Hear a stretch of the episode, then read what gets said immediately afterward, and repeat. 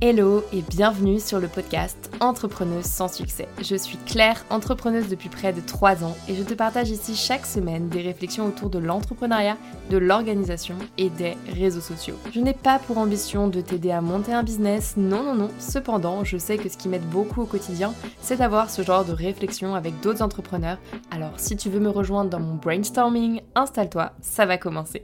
Hello à tous, j'espère que vous allez bien. Bienvenue dans ce nouvel épisode. Aujourd'hui, on va parler d'un sujet qui fâche. On va parler de structuration juridique. Je sais que c'est vraiment la chose qui fait le plus peur quand on se lance dans l'entrepreneuriat.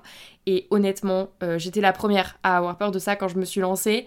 Et on va en parler aujourd'hui parce que honnêtement, euh, ça m'a amené à prendre de très mauvaises décisions sur lesquelles on va revenir d'ailleurs, puisque le podcast s'appelle Entrepreneuse sans succès.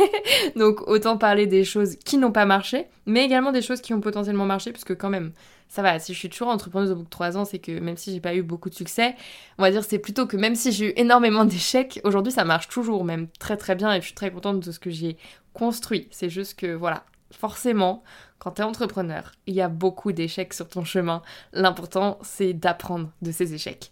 Donc, je vais vous partager un peu mon expérience. Euh, je ne suis pas du tout spécialiste de la structuration juridique. Je vais vraiment juste revenir sur moi, comment j'ai fait, quels sont les conseils qu'on m'a donnés à quel moment, est-ce qu'ils étaient bons ou pas, par quelles étapes je suis passée, pour vous aider, enfin, non, je veux pas que vous preniez mon expérience comme il faut copier-coller, templatiser euh, mon expérience sur la vôtre. Pas du tout, ne faites pas la même chose que moi.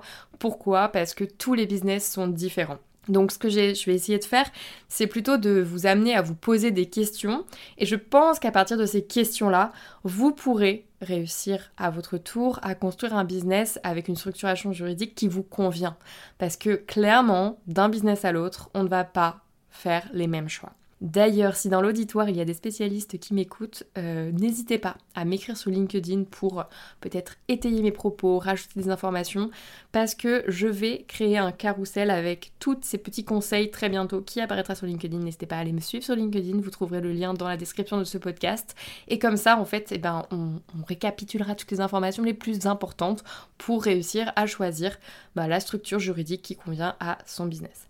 Donc on va commencer tout de suite. La première question qui pour moi est essentielle à se poser, c'est est-ce que aujourd'hui vous êtes prêt à faire de l'argent? Est-ce que vous avez déjà des clients potentiels? Est-ce que vous avez déjà closé? Est-ce que vous êtes face au problème de je dois éditer un devis, une facture et je n'ai pas de structure juridique Tant que vous ne vous retrouvez pas dans cette situation, vous n'avez pas à créer une entreprise.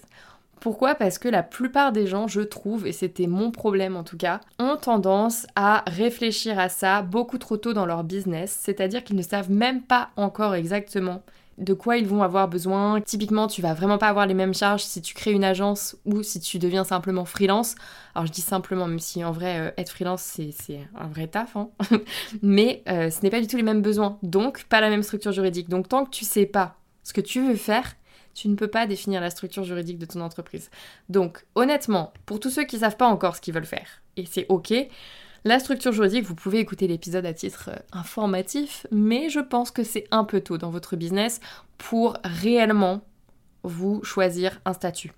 Je pense qu'il est très important de commencer par trouver des clients, définir une offre et bah justement closer ses premiers clients pour se retrouver réellement confronté au problème de je n'ai pas de structure juridique pour recevoir cet argent avant de s'intéresser réellement à la structuration juridique. D'autant plus que lorsque vous aurez des clients, ça deviendra presque un problème de riche entre guillemets, puisque vous pourrez presque faire appel à des spécialistes pour justement vous accompagner dans cette structuration juridique.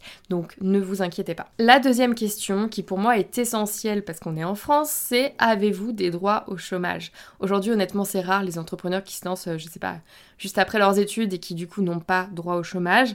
La plupart des gens qui se lancent se lancent alors qu'ils ont déjà été salariés ou bien qu'ils le sont encore.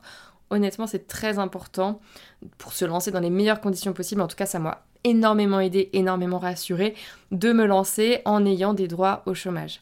Alors, pour ceux qui sont encore salariés, pour ça, il faut demander une rupture conventionnelle à son employeur.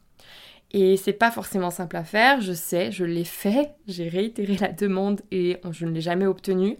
Euh, j'étais dans un cas hyper hyper particulier de la boîte de conseil qui est pas très très ouverte à la discussion, d'autant plus que j'étais dans une situation où ça n'allait pas, euh, je sortais d'un burn-out. J'en reparlerai si vous voulez euh, dans un autre épisode, mais en l'occurrence euh, j'ai été arrêtée deux mois et ça faisait... ça faisait, oui, j'étais revenue depuis à peu près un mois lorsque j'ai demandé la rupture conventionnelle en leur expliquant que voilà, c'était plus possible, que j'étais plus arrêtée, mais que je ne souhaitais plus rester dans la situation actuelle puisqu'ils n'avaient rien mis en place pour que euh, je me sente mieux. D'où ma demande de rupture conventionnelle, sauf qu'elle m'a été refusée.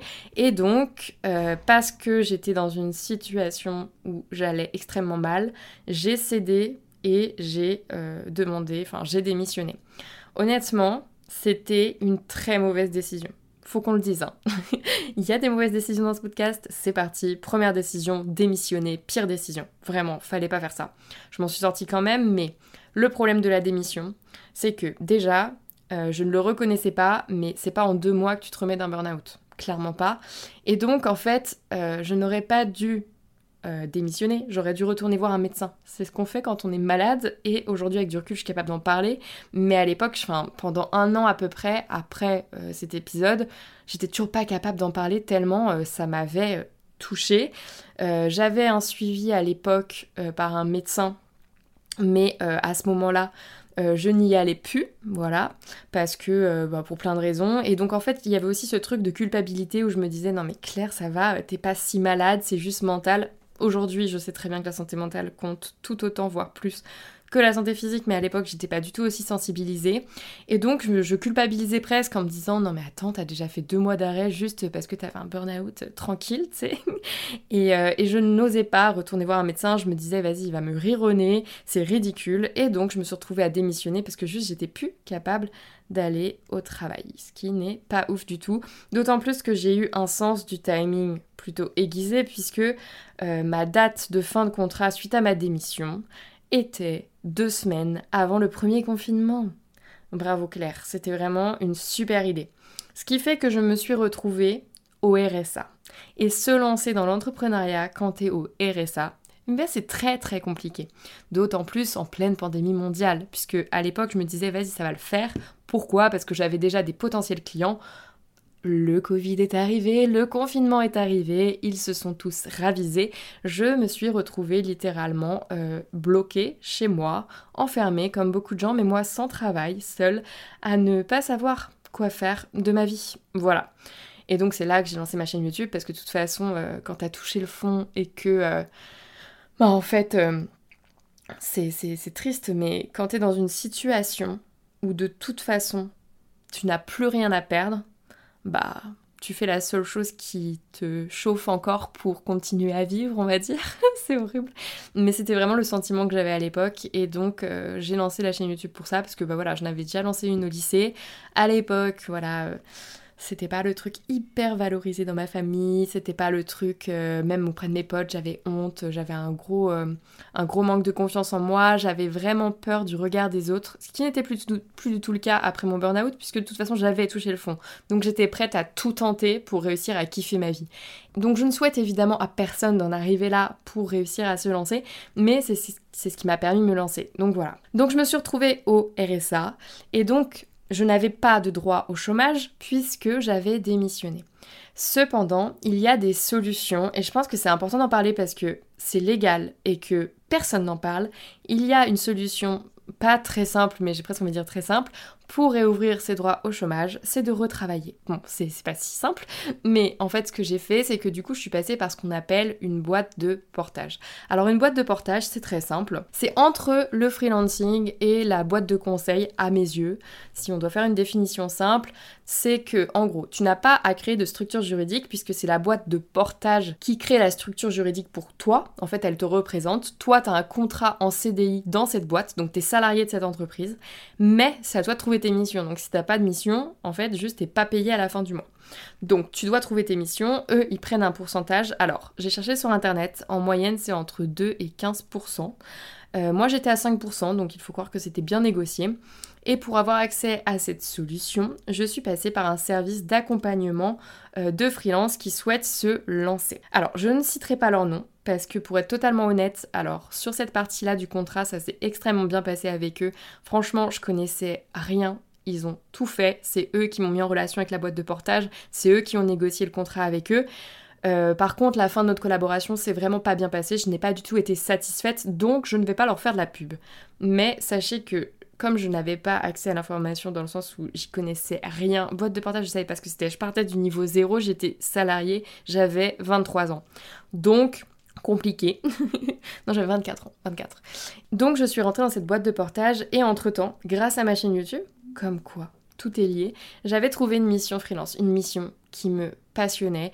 Bon, on n'est pas là pour parler de ça, mais du coup j'étais trop contente parce que j'avais enfin un job qui me plaisait, qui n'avait rien à voir avec ce que je faisais avant, mais j'en avais rien à faire, ça me plaisait trop.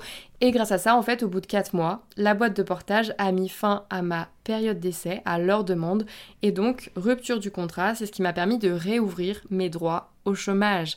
Voilà, donc pour tous ceux qui désespèrent de ne pas avoir accès à la rupture conventionnelle, sachez qu'il y a cette solution. Donc ça, c'est quand même important de le savoir. La deuxième question à se poser pour moi, c'est est-ce que, bah déjà, vous avez besoin de vous rémunérer tout de suite, chaque mois, parce que potentiellement certains ont mis de l'argent de côté pour se lancer. Très très bien, bravo à vous. Ou est-ce que euh, vous avez déjà des clients et une certaine récurrence pour être serein par rapport au fait que vous pourrez vous payer chaque mois? Si la réponse est oui, Honnêtement, pour moi, la meilleure chose à faire dans ces cas-là, c'est de demander l'aide à la création d'entreprise. Donc cette aide, en fait, elle va transformer vos droits chômage en une aide à la création d'entreprise qui vous permettra de vous rémunérer avec vos missions d'entrepreneur tout de suite. Donc cette aide, elle est d'un montant de 45% de vos droits au chômage et vous la touchez en deux fois. La première partie, donc la moitié des 45%, à J1 de la date de la création de l'entreprise et la seconde partie au bout de 6 mois sous réserve que l'entreprise existe toujours.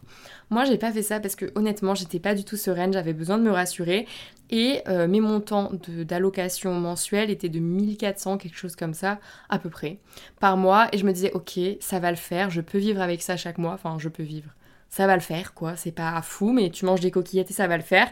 Je préférais faire ça parce que du coup, je savais que j'avais deux ans de droit devant moi plutôt que euh, d'avoir bah, que 45% du montant en deux fois. Parce que je me disais mais en fait tu sais pas genre là en plus c'était en plein Covid. Bon j'ai pas eu de chance encore une fois parce que tout était un peu contre moi. Donc vous voyez ça c'est la morale aussi de ce podcast. Je me suis lancée au pire moment et j'y suis parvenue et aujourd'hui je vis très confortablement.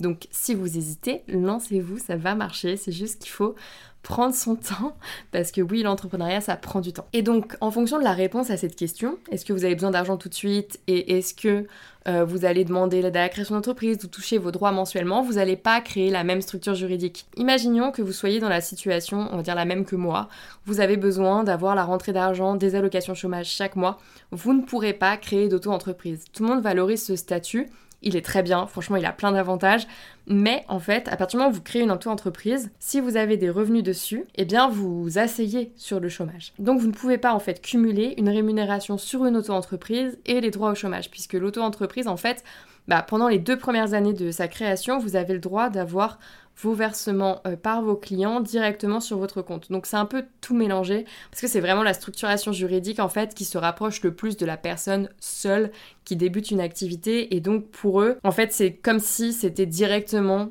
ton argent. Autre inconvénient de l'auto-entreprise, c'est que ça ne vous permet pas d'avoir des charges dessus. Dans le sens où, quand vous avez une SASU, donc une société à action simplifiée unipersonnelle, qui est donc le schéma que moi j'ai choisi, eh bien, euh, vous pouvez avoir des rentrées d'argent par exemple de vos clients et vous payez par exemple un ordinateur avec et être exonéré de TVA et en plus du coup votre chiffre d'affaires est moindre. Enfin bref, c'est beaucoup plus intéressant si vous savez que vous allez avoir des charges de type vous allez forcément devoir recruter des gens, vous allez forcément devoir payer du matériel, potentiellement vous montez un e-commerce, vous allez devoir acheter, je sais pas, du matériel, des produits même euh, pour faire de la revente. Vraiment, une SASU, ce sera bien plus adapté qu'une auto-entreprise. Puisque l'auto-entreprise, comme je disais juste avant, c'est vraiment presque comme si c'était directement votre argent. Donc, typiquement, avec l'auto-entreprise, vous bénéficiez pas de l'exonération de TVA. Donc, en général, en vrai, quand on commence à fouiller et tout, on se rend compte que la SASU et l'auto-entreprise, ce sont les deux, euh, on va dire les deux structures juridiques les plus communes, ce sont celles dont les gens parlent le plus et c'est un peu le débat euh, qu'est-ce que tu vas apprendre et tout. Moi j'aurais tendance à dire que l'auto-entreprise elle est quand même très intéressante si, euh, bah, typiquement, si déjà t'as pas de droit au chômage, bah, ça veut dire qu'une auto-entreprise peut être hyper intéressante dès maintenant puisque de toute façon tu vas devoir, tu vas pouvoir te rémunérer tout de suite. Et aussi parce que bah, du coup pendant les deux premières années de sa création, tu vas avoir euh, des aides énormes, des abattements de charges sociales, ça s'appelle. Donc ça, c'est l'ARS. Alors, faut pas mélanger ARS et ACRE. Je trouve que le gouvernement a quand même un don pour réussir à trouver des noms, des acronymes qui se ressemblent tous. Donc donc, je viens d'aller voir sur le site du gouvernement, l'ACRE, c'est une exonération de charges sociales pendant un an pour les créateurs ou repreneurs d'entreprise. C'est drôle, je pensais que c'était pendant deux ans, comme quoi je ne suis pas au courant de tout. Et l'ARS, c'est pour recevoir ses allocations chômage sous forme de capital. Donc, vous voyez, je crois que j'ai inversé les deux. Mais en gros, il y a aussi ce truc de, il faut vraiment créer son entreprise au dernier moment. Pourquoi? Parce que l'ACRE, c'est vraiment pendant une durée limitée. Et donc, bah, le jeu, c'est un peu de réussir à faire le maximum de rentrée d'argent pendant cette durée limitée pour bah, bénéficier au maximum de, euh, bah, de l'abattement des charges sociales, de l'exonération pardon des charges sociales. Voilà, c'est un peu le bilan. Cependant, attention, je trouve qu'il y a de plus en plus de sociétés d'accompagnement qui sont apparues un peu de partout parce que c'est un peu à la mode de se lancer en freelance. Et je parle plus trop d'entrepreneurs, mais vraiment freelance là. On en voit plein sur LinkedIn. Alors c'est peut-être parce que je suis dans le milieu, mais vraiment j'en vois plein. Eux, ils auront tendance, je pense, et ça a été mon cas avec la société qui m'a accompagnée, à te recommander absolument la SASU. Alors que honnêtement, bah c'est pas toujours justifié. Pourquoi ils font ça? Tout simplement parce que ça va te demander bah, de faire appel à un cabinet d'expertise comptable. Et tiens, comme par hasard, ils ont un partenariat avec un cabinet d'expertise comptable qui sera très content que tu les payes à la fin de l'année lorsqu'il faudra faire ton bilan. Il faut aussi domicilier son entreprise. Tiens, comme par hasard, eux-mêmes sont également une société de domiciliation. Il faut également rédiger ses statuts, chose qu'il n'y a pas à faire quand tu es auto-entrepreneur.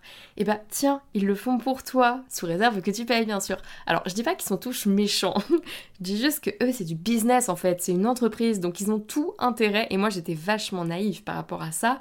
Mais vraiment, ils ont tout intérêt à te faire aller vers la SASU plutôt que l'auto-entreprise parce que, bah, en fait, ils auront plus de, on va dire, d'options à te faire payer pour l'accompagnement, vu que tu devras faire plus de choses.